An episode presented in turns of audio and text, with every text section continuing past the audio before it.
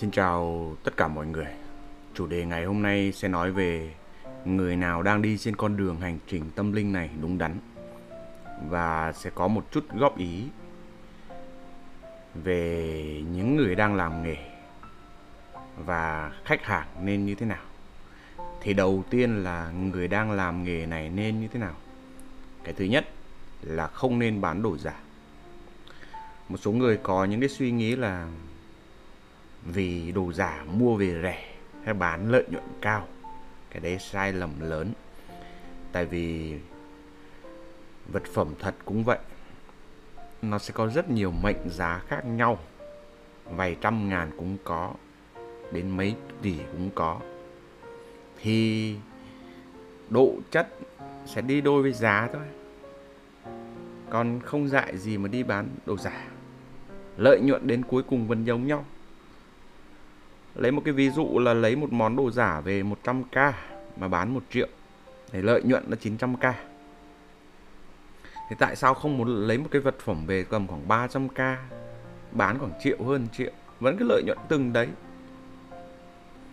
Nhưng mà vì một số người cứ nghĩ là vì đồ thật nó sẽ đắt, rất đắt thế nên là cứ bán đồ giả. Cái đấy là sai lầm. Nó không nên.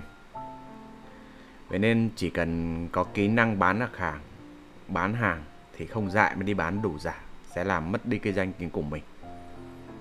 Khách hàng sẽ không có tin nữa. Cái thứ hai nữa là nếu cho khách thỉnh vật phẩm thật mà quảng cáo lố nhằm mục đích là trèo cái khách hàng thì vẫn cứ sai.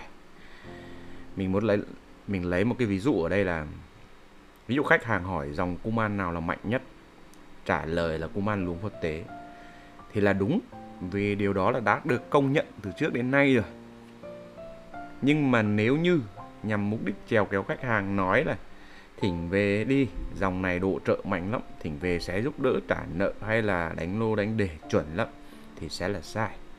Vì thế mà cho thỉnh vật phẩm thật, nhưng mà tư vấn sai thì vẫn cứ là sai. Là người làm nghề có hai cái. Còn về khách hàng, thì cái đầu tiên phải hiểu rõ là tin như thế nào cho nó đúng. Niềm tin phải song song với trí tuệ tin mà không hiểu là mê tín, là mù quáng thôi. Thì muốn hiểu thì phải dành thời gian tìm hiểu một chút đã.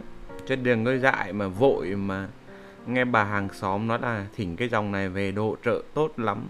Thế nên là thỉnh về, trong lúc chả biết gì. Đấy, sau khi mà đã hiểu tin như thế nào cho nó đúng rồi, thì mới đến là tìm hiểu căn bản về cái nền tảng tâm linh của Thái Lan khi mà tìm hiểu cái căn bản rồi thì dựa trên những cái mong muốn của mình và điều kiện hoàn cảnh mà chọn một cái bản vật phẩm phù hợp. Và đến tiếp theo là chọn cái vật phẩm đó do ai tạo ra. Tại vì um, mỗi một phiên bản của mỗi một thầy tạo ra có cái giá nó sẽ khác nhau. Đấy. Và giống như cái tập trước thì mình có nói một số lưu ý mình nhắc lại ở đây luôn là không nên vội. Nếu chưa hiểu thì phải theo dõi và tìm một nơi đáng tin. Còn cái vấn đề đồ trợ thì thuộc vào vận mệnh của mỗi người. Không phải thỉnh về ai cũng được giống như ai.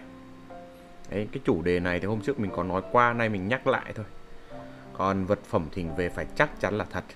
Nếu không thật thì mọi thứ nó vô nghĩa.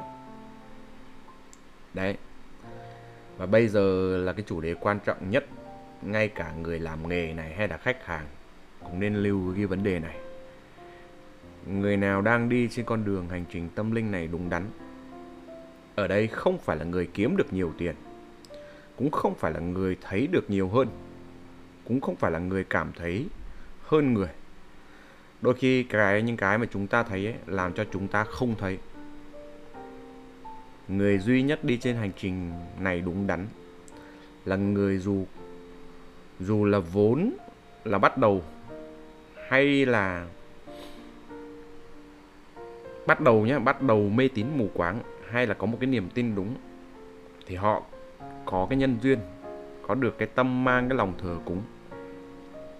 Thì bước đầu tiên đó là người mang, người có cái nhân duyên, mang cái lòng thờ cúng sau đó mới đến bước thứ hai. Vì là người mang lòng thờ cúng nên sợ. Ở đây họ sợ làm những điều sai trái, sợ gây ra những điều sai trái. Họ tin tuyệt đối vào cái quy luật nhân quả. Và đến bước tiếp theo là vì họ sợ và họ tin vào quy luật nhân quả, thì nó đến cái bước là khi mà họ sợ và họ tin vào luật nhân quả rồi thì mỗi một lần mà họ làm việc gì đó, họ sẽ xem xét kỹ và nhìn lại chính mình. Thông thường người ta hay để ý kết quả, nhưng mà người ta lại thực tế kết quả nó bắt đầu từ cái nhân. Vì thế người đã sợ thì người ta sẽ xem xét kỹ ngay từ đầu. Khi mà người ta đã xem xét rồi, thì đến cái bước thứ ba đó là người ta quay vào bên trong xem lại chính mình. Người ta quay vào bên trong xem lại chính mình khi mà quay vào bên trong một khoảng thời gian dài nhìn lại chính mình đủ lâu và đủ sâu rồi ấy, thì sẽ hiểu rõ mình là ai. Ai là mình? Khi hiểu rõ mình rồi sẽ biết rõ mình cần cái gì đang sống vì điều gì.